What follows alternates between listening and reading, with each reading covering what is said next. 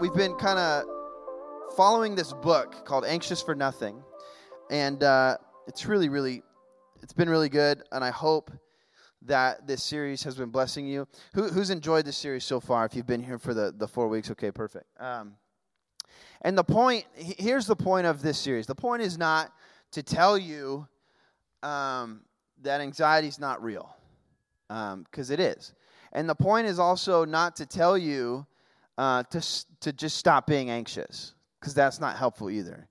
The, the point is to tell you that there's a way for us to be anxious for nothing, a way for us to work our way outside of the prison of anxiety, right?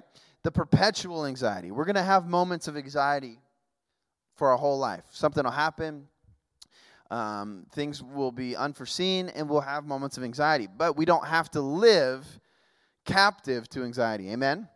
And so that's what this series is about. And so we've spent a few weeks. The first week we talked about having some having more faith. The next week we talked about God's sovereignty, and then we talked about God's mercy. And uh, and then last week we talked about rejoicing in the Lord always. And uh, so it's funny. I've been talking to different students and leaders, and each one of you have your different favorite week. Some of yours was week two, some of it was week four, week three, or whatever. But um, it blesses my heart to hear that because it means that each week some, something is someone's getting something out of it. Amen.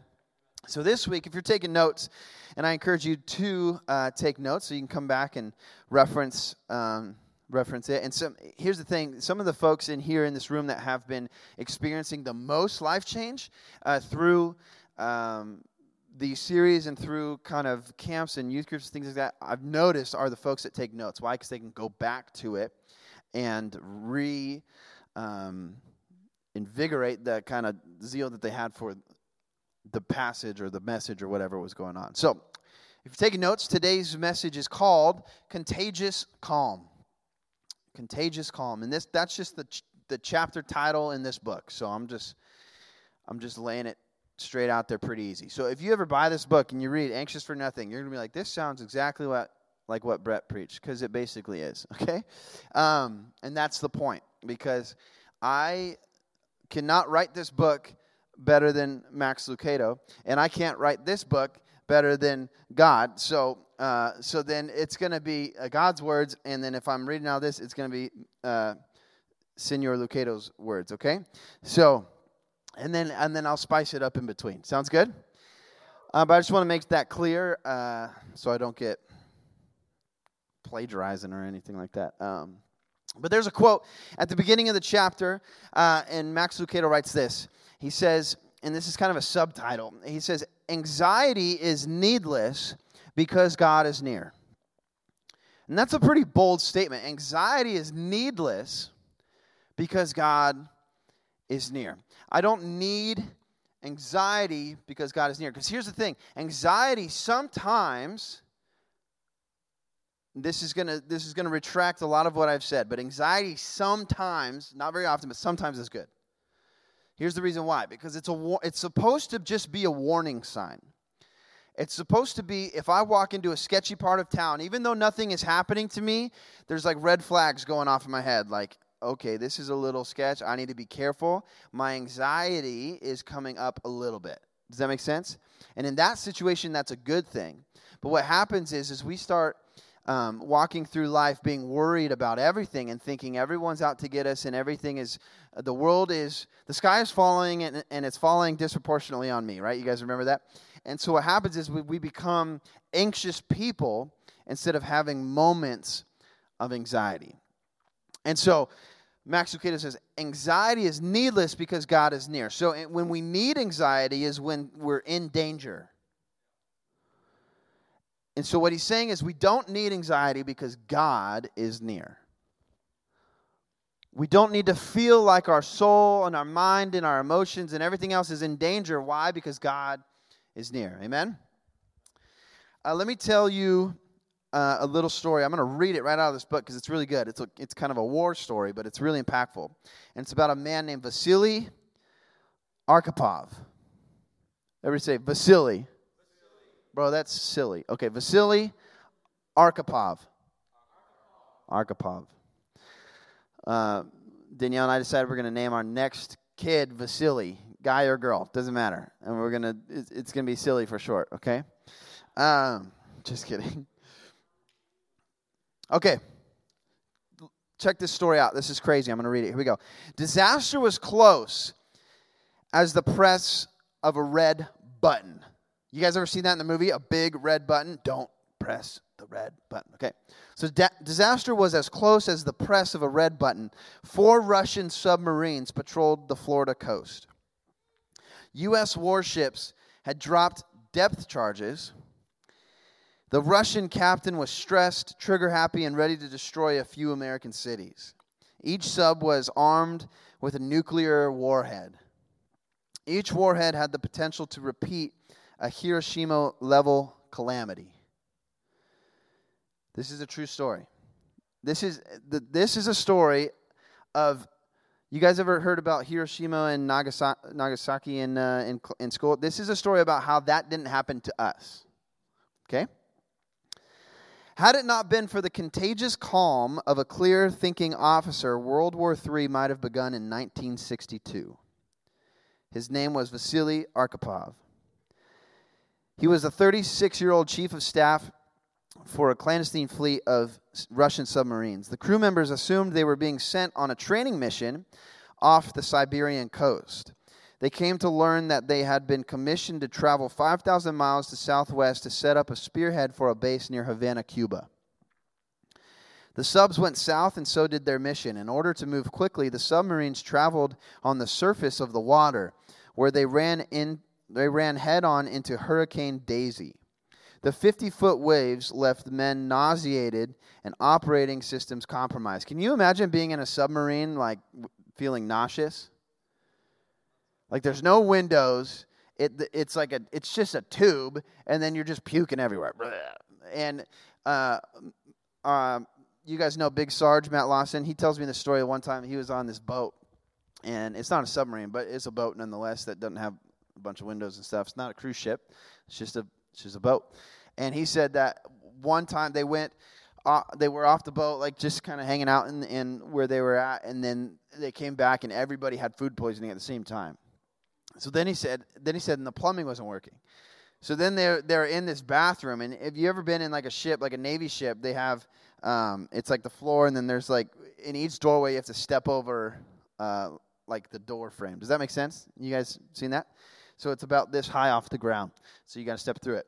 So he was saying that everyone is puking so much that it was like three inches of puke layered on the floor because it was held in by the, by the door frames. So you just walk in to go to the bathroom. It's disgusting. Anyway, so there's there's a picture painted for you. Um, so this happened. So they they hit this hurricane, and so they're all nauseous, thrown up. This is 1962. Then came the warm waters. And Soviet subs were designed for polar waters, not the tropical Atlantic. So temperatures inside the vessels exceeded 120 degrees Fahrenheit. So, so you're nauseous, you're throwing up everywhere, and it's 120 degrees plus inside a metal tube. So you might be a little irritable, right? Some people are like, dude, I'm getting sick right now. Stop. Okay. The crew battled the heat and claustrophobia for much of the three week journey. Three weeks. By the time they were near the coast of Cuba, the men were exhausted, on edge, and anxious. The situation worsened when the subs received cryptic instructions from Moscow to turn northward and patrol the coastline of Florida.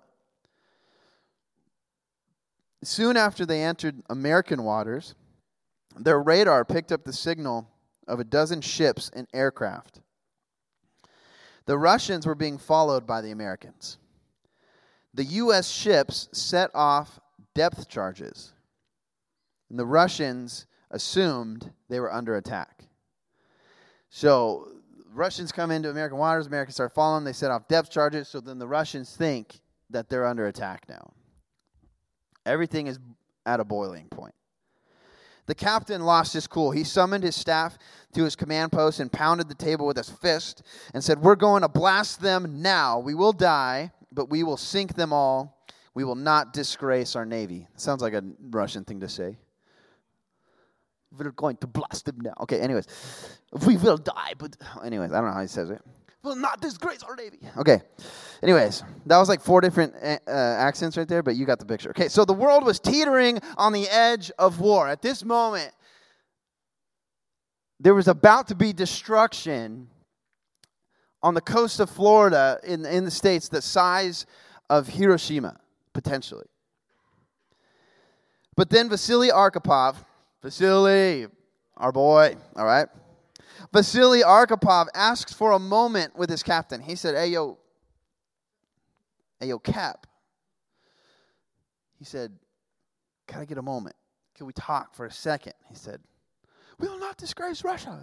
For Mother Russia. Okay, anyways, so then the two men stepped to the side. He urged his superior to reconsider.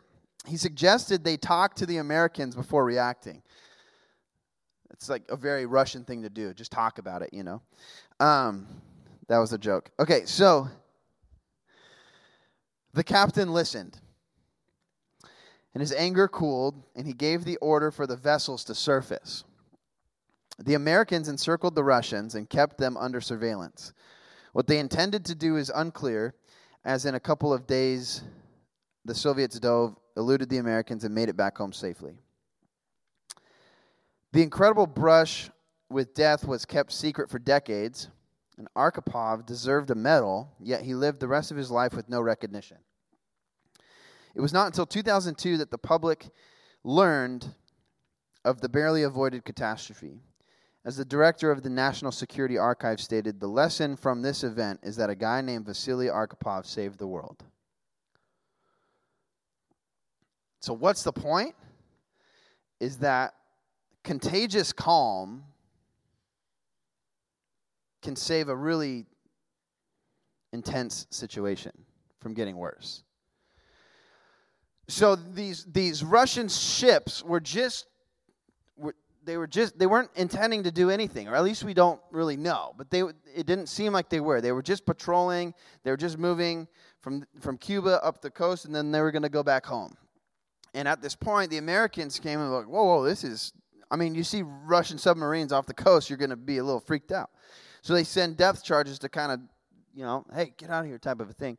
And then they think they're under attack. And so, and they had nuclear missiles or warheads or whatever you would call them on their ships, ready to just shoot towards land. And the superior, the, the, the commanding officer, the captain was ready to do it. He said, "Let's get let's let's load up. Let's get ready. We're going to blast these fools away." And this would have been a story that we would all hear about. You know how big the story of Pearl Harbor is. You guys have all heard that. It would be bigger than that. This would have been massive, and and World War III would have taken place, and the world would have been basically in shambles. And all of that didn't happen because one guy was like, hey, let's cool off a little bit.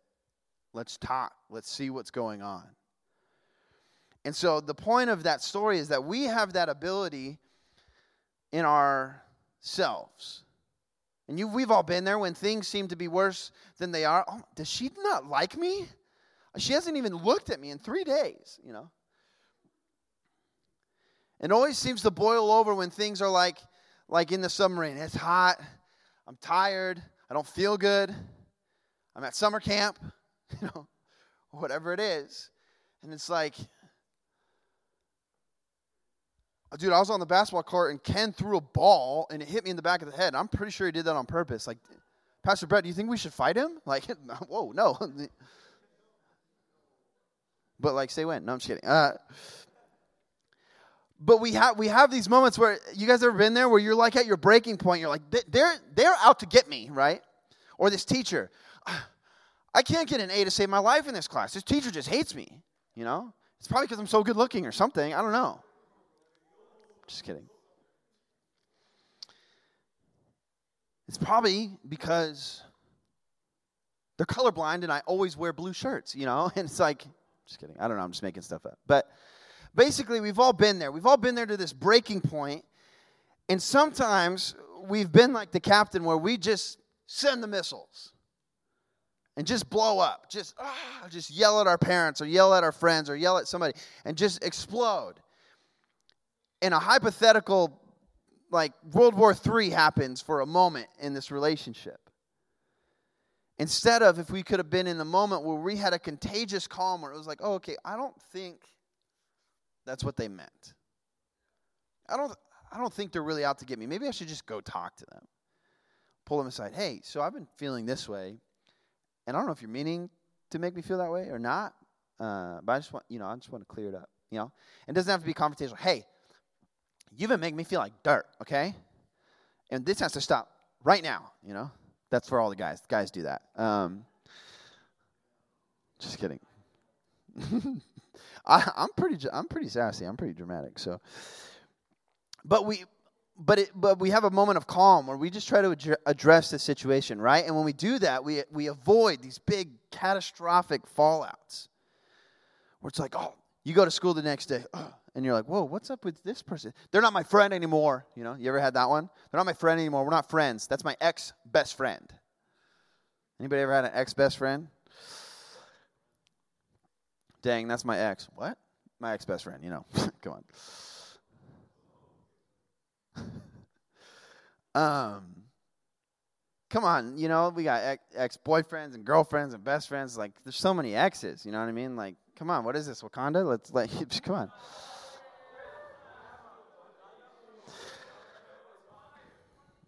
But listen, when we don't have a check system for our anxiety, destruction can happen. When we don't have a checks and balances for our own nuclear warhead system, crazy stuff can happen. When you calm yourself and you think through something, you make better decisions every time. I preached a message on this in, in, in the big church uh, a couple months ago where uh, if you learn to respond rather than just react, you 100% of the time make a better decision. If someone's like, hey, we should go um, do this real quick. We should go like, uh, you know, like jump off that bridge into the into the uh, river, and it's it's super safe. It's like super deep and stuff, and whatever. You're like, yeah, let's do it. Ah! Right? Or if you're like, wait a second, uh, let's think this through, right? And you go and test the water, whatever. And then if you want to do it, you know, talk to your parents. But when you respond, when you take your time, you make a better decision, right? Or it's like even when it's heated in the moment, your parent is like, I'm so frustrated with you. And you're like, and you have all these things in your head that you've been listing for the last three years. Oh, you're mad at me. Oh, right? And you're like, let's go. Like, well, that's crazy, mom, because uh, I saw you last weekend, you know, whatever. And you're like, oh, snap, you know, stop. Kill, right? Chill, man, chill. So instead of reacting, you need to be like, you know, respond. Mom, I understand you're mad at me. I'm sorry, whatever it is, okay? But this is a this is a constant battle. And you're wondering like, wait, I kind of like want to yell at my mom. like I kind of want to yell at my friends when they're wrong. Like I've been thinking about this comeback for 3 years, Brett. Let me say it, you know? But the point is is that we we sometimes ruin like really good relationships because of this. We sometimes ruin relationships with ourselves. And here's the thing well, it's not always just with somebody else, it might be with us. You do something dumb and you're like, I can't take myself anymore, right? And you're just so mad. And you're like, I can't even look at myself in the mirror. You know? Just throw something and break the mirror. Ah, super dramatic. It's like a movie. And then this dramatic music starts playing it. And you're like, ah, you know, it's this big crying scene now. But we can avoid those types of things where we can avoid tearing ourselves down. We can avoid burning bridges with friends and family and, and, and burning bridges between us and God if we just take a moment to calm down, to breathe. And what we talked about in like the first couple weeks is that our, our goal for our, our goal to fight anxiety is for that is for us to just take a breath again. Just to be able to breathe when you're perpetually anxious, you just feel like you can't catch your breath. And so the point of being able to breathe is so that you can respond. Because when you're, if you've ever been out, in the ocean and you're swimming, the waves are just coming and coming and coming, you can't really take time to be like, okay, let me think. Hmm. Okay, you know, right? You're just in this moment where you're like, ah, ah, you know, and you're freaking out. But actually, the right thing to do, which seems counterintuitive, is just to chill out. If the waves are too much, the point is not to keep trying to get up to the surface. Just relax. And eventually it'll pass. And you'll have more of your breath that way. And then you get up and you can breathe. All right, I'm good. But like I said, this is a constant battle. And this has been a battle for me. Uh, most of you didn't know me when I was in high school. Some of you did. Um, but even early high school and like junior high, I had I had some pretty in, um, intense like anger issues. Um, not where I was just angry all the time, but it was really quick to get me angry, and then it, it was really bad. And so I was I was getting in fights all the time and yell, getting in trouble, yelling at my parents and yelling at my friends and stuff, and just like just not having a good time, right? And I was always one of those people thinking about, okay, what's a good comeback for this person? Oh, oh, okay, yeah oh, oh, I noticed they have a mole on their back. I'm going to talk about that, you know? You're like, what is that, a thumbtack on your back? You know? Whatever. But anyway, so this has been a journey for me where my peace was constantly disrupted. I was constantly angry and anxious and stressed and, oh, I can't stand it. And and I was like mad because I, you know, I think a girl's cute and I'd start talking to her and then something stupid would happen. I'm like, I want to kill somebody, right?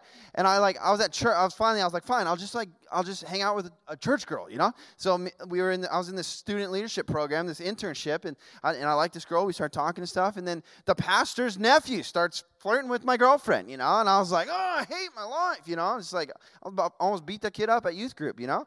And you're like, and now I'm a youth pastor, so. Um, I did beat a kid up at youth group one time, but anyways, that's that's for another time.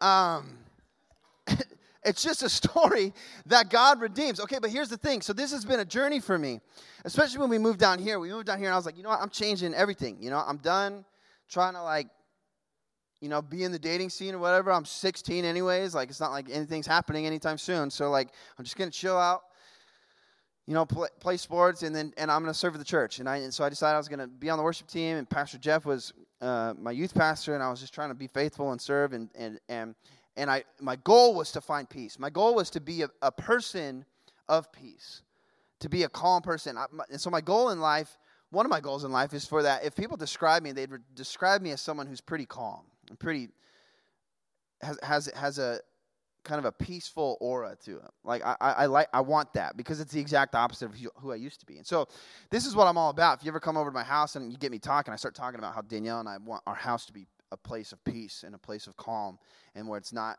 all chaotic and stressful or whatever. But it's it's a journey and it and it takes and and some of you have seen me through the years and I've and I'm not perfect and I've had even when I'm like leading worship or whatever in the band, we're in practice, I've had moments where like, oh, I get mad and I yell at somebody and they're like, whoa, Brad, chill, you know?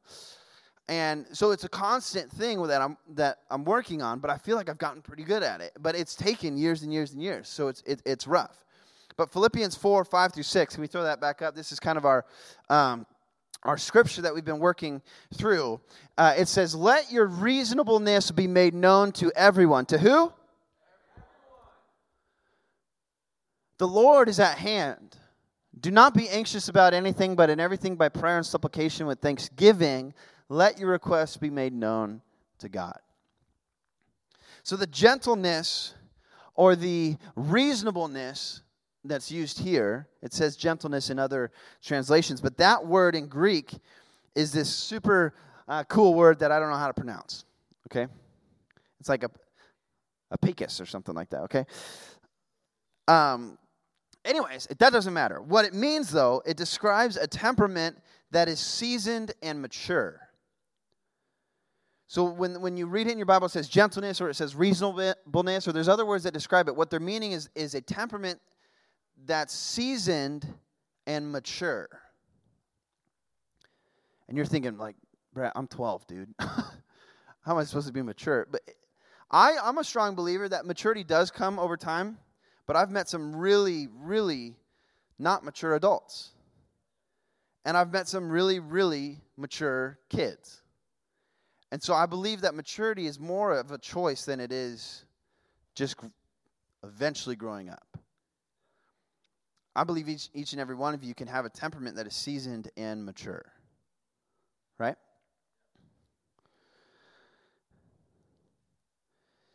But it's interesting is in this first part it says let your reasonableness be made known to everyone. And so that portion right there where it says made known to everyone or in other places it says evident to all. This means that it's not selective. Being uptight or upset about everything will not bring you peace. If you're like, okay, well, I'll be nice, I'll be calm to the people that I uh, that I respect. That's not how it works, right? We, we, we could be calm, we could be peaceful to all, right? And, it, and it's made known to everybody. And that's, like I said, that's been my, kind of my goal. Is like I was known as the kid who was kind of ready, ready for a fight at all times, super angry, just whatever. And now, and now I'm trying to be the person who's like, hey man, if you need to like chill out, go hang out with Brett for a day, because he walks super slow, he drives super slow, he likes to talk super slow. I'll talk to you for three hours, and we'll talk about like three things in those three hours, but just overnight. But I, I've had to slow it down.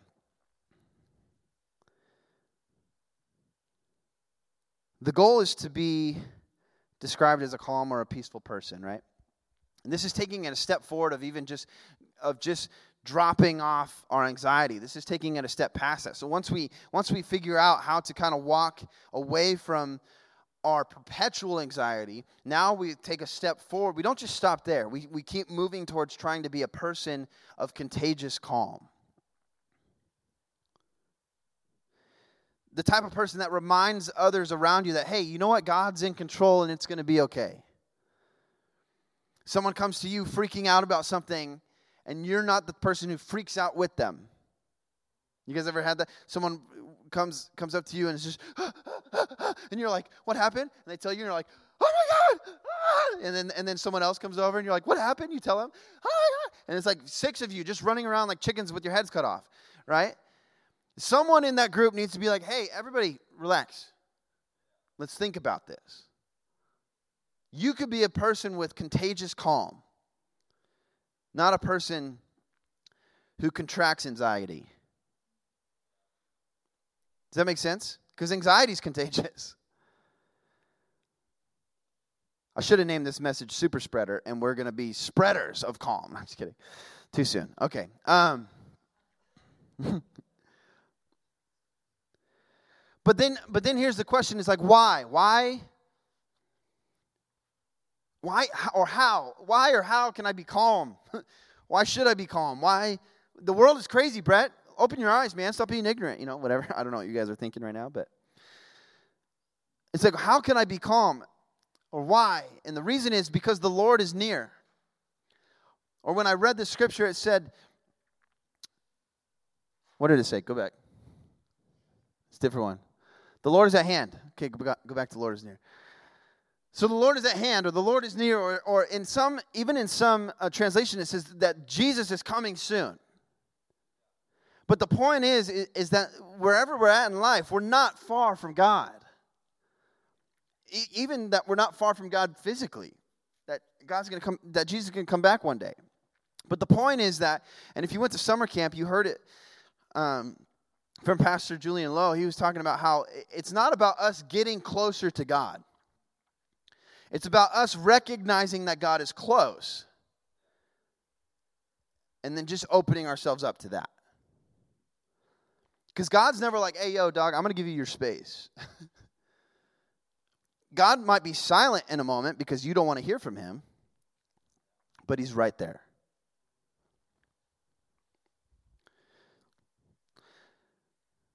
God constantly says to people in the Bible, if we read the Bible, the Old Testament, New Testament, God constantly says, Do not be afraid, for I am with you. This happens to Abraham in Genesis 15, happens to Hagar in Genesis 21, and Isaac in Genesis 26, and Joshua in Joshua 1 9. God is constantly saying, Do not be afraid, or be strong and courageous it's the same message. And the, and the reason that he always states is because I am with you, because I am near. And it's the same thing for us. Don't be anxious. Don't be worried. Don't be stressed. Why? Because God is near. Amen? And when Jesus comes to town in the New Testament, he's to be called Emmanuel, which means what? God with us. So the point is, God's not just watching you from a distance. He's not up in the sky somewhere, like just like, oh, yeah, they seem to be doing pretty good. God is actively moving in your life. God is actively with you, step by step, hand in hand. Psalms 118:6. Can we throw that up on the screen? The Lord is on my side. David writes, I will not fear. What can man do to me? That's a pretty bold statement. He says, The Lord is on my side. I, I, I cannot fear. I will not fear. What can man do to me? He said, If God is with me, and we see this reprised in the New Testament, if God is for me, then who can be against me? The point is that if I've got God on my side, then what do I have to worry about?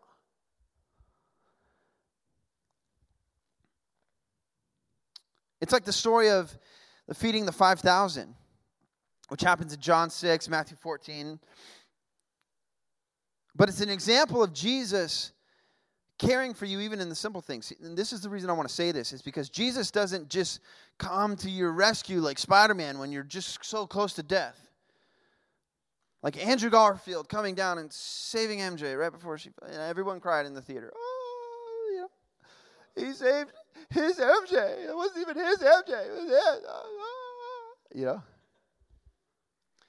But, but Jesus isn't like that. Jesus isn't just swooping in when you're about to die. In this, if you've ever read the, or heard the story of Jesus feeding the 5,000, the disciples say, Hey, Jesus, it's getting dark. We should send these people back home so they, they can eat. So the problem was not that they weren't going to eat, the problem was that Jesus wanted to be hospitable, that Jesus wanted to feed them. It wasn't a necessity, they had food at home. So Jesus said, No, why don't you feed them? They're like, Well, God, there's like 20,000 people here. Like, because it was just 5,000 men with their families, and oh, you get the point. So Jesus says, "Why don't you feed them?" So this isn't like this isn't like Spider-Man swooping in to save you because you're about to die and fall on your head. God isn't just around when oh, I need you the most, and He's there when you need Him. God, when we cry out to God, and we beg for mercy, and God is always there. But God's there when everything's cool too. God's there when you could have just gone home and got something to eat. He's like, No, I'd love to feed you. Right? Jesus didn't have to feed those people, He wanted to. Here's the thing that's going to take this further, though. We can be calm knowing God's near, but when we live a life that is calm, our calmness can be contagious. Jesus, in the face of 20,000 hungry people and his 12 disciples, decided that he was going to take care of the situation. And you know what's funny about this story is that Jesus actually created the anxiety. So the disciples said, "Hey, God, uh, Jesus, it's kind of getting dark. Um, we should probably send these people home so they get something to eat. Sounds good? We good? We can clock out." And uh, Jesus is like, "Nah, we're gonna feed them." And then, boom, anxiety. Jesus, there's twenty thousand people here. Right? Imagine like us go to youth convention. There's like three thousand kids there, and I'm like, "Hey guys, we're gonna feed everybody here." And you're like, "Brett, we don't have any food or money or anything, man. My parents give me twenty bucks for the whole week, you know." But I'm like, "Hey, we're gonna do it," you know. But I wouldn't be. I'm not Jesus, so. Um, but Jesus says, hey, we're going to feed them. So Jesus creates this scenario where the disciples are freaking out and the 20,000 people are like, um, what? You're going to, okay, you know, you're going to feed us? Sounds good. But Jesus creates a scenario, but what happens is Jesus is calm, is contagious, just like the just like the food got passed and multiplied and multiplied, and they had 12 baskets left over because Jesus had contagious calm. Amen. The people around him felt at peace because Jesus was there. It's like when the disciples were in the storm, that who did they go to? Jesus. Jesus is in the boat. Jesus can fix this. And Jesus was upset that they didn't think they could fix it because they have faith too, right? But like the disciples, so we can we can be we can be anxious in a moment, or we could be kind of like Jesus in that moment where we have contagious calm, but more often than not, we fall back and, and become more like the disciples. We can sometimes look at what we don't have instead of what we do have.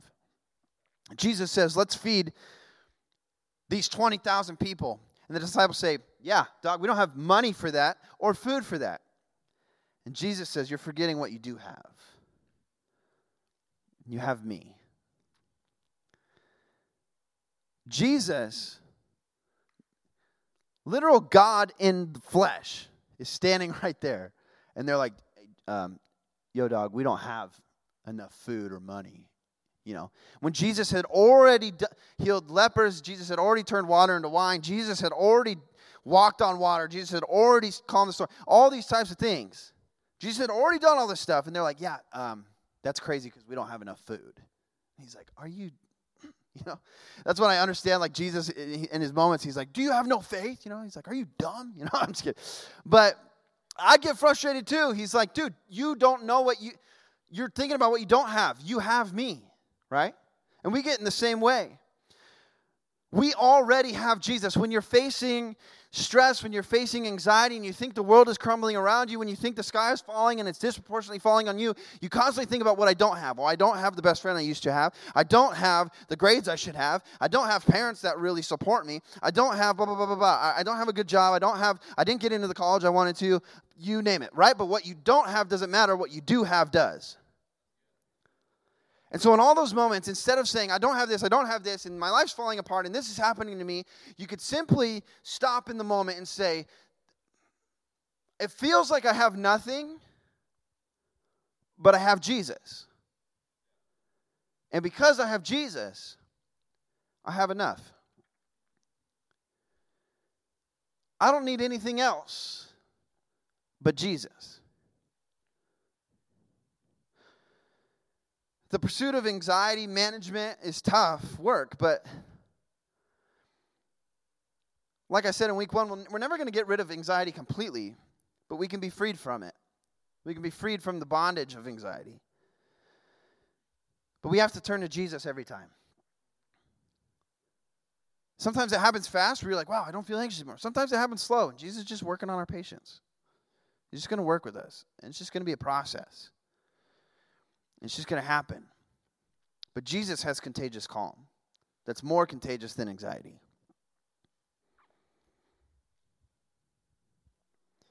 Max Lucado ends this chapter with a quote that I thought was really good. And he says, Contagious calm will happen to the degree that we turn to him. If we want to be people of contagious calm, where we can be like Vasily in that moment where the world might come to an end at this very moment and just be like, hey, let's take a breath. The more we're capable of doing that is directly related to how much we turn to Jesus. Because I'll catch the contagious calm from Him. Amen?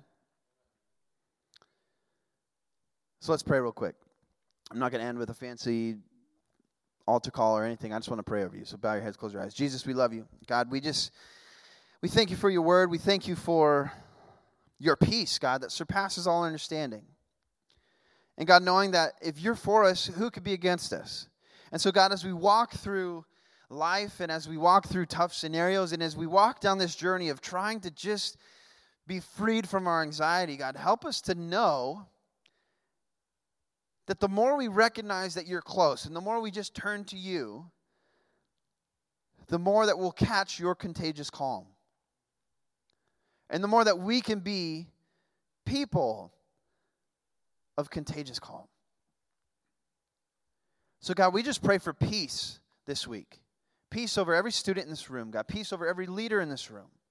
God, as we walk through our lives, and even as things seem to be falling apart, we stop for a second, we look to Jesus, and we say, I don't know how you're going to do this, but I know you're going to. Jesus, I know we don't have enough, but you're enough. Jesus, I don't think I can make this on my own, so I need you. So, God, help us to turn to you this week and catch your contagious calm. In Jesus' name, amen. Amen. Uh, yeah, you can give it up. That's, um, that's it for. Um, tonight. Uh, hey, don't forget if you didn't sign up for um, the conference night on Saturday, uh, go ahead and do that. Um, but hey, I love you guys, and I'm praying for you this week that you're going to just find so much peace in all sorts of scenarios. And next week is going to be great. Uh, Ben's going to preach the message next week. It's going to be awesome. So bring all your friends, bring everybody out because Ben's going to preach it way better than I would. And so it's going to be so, so uh, good.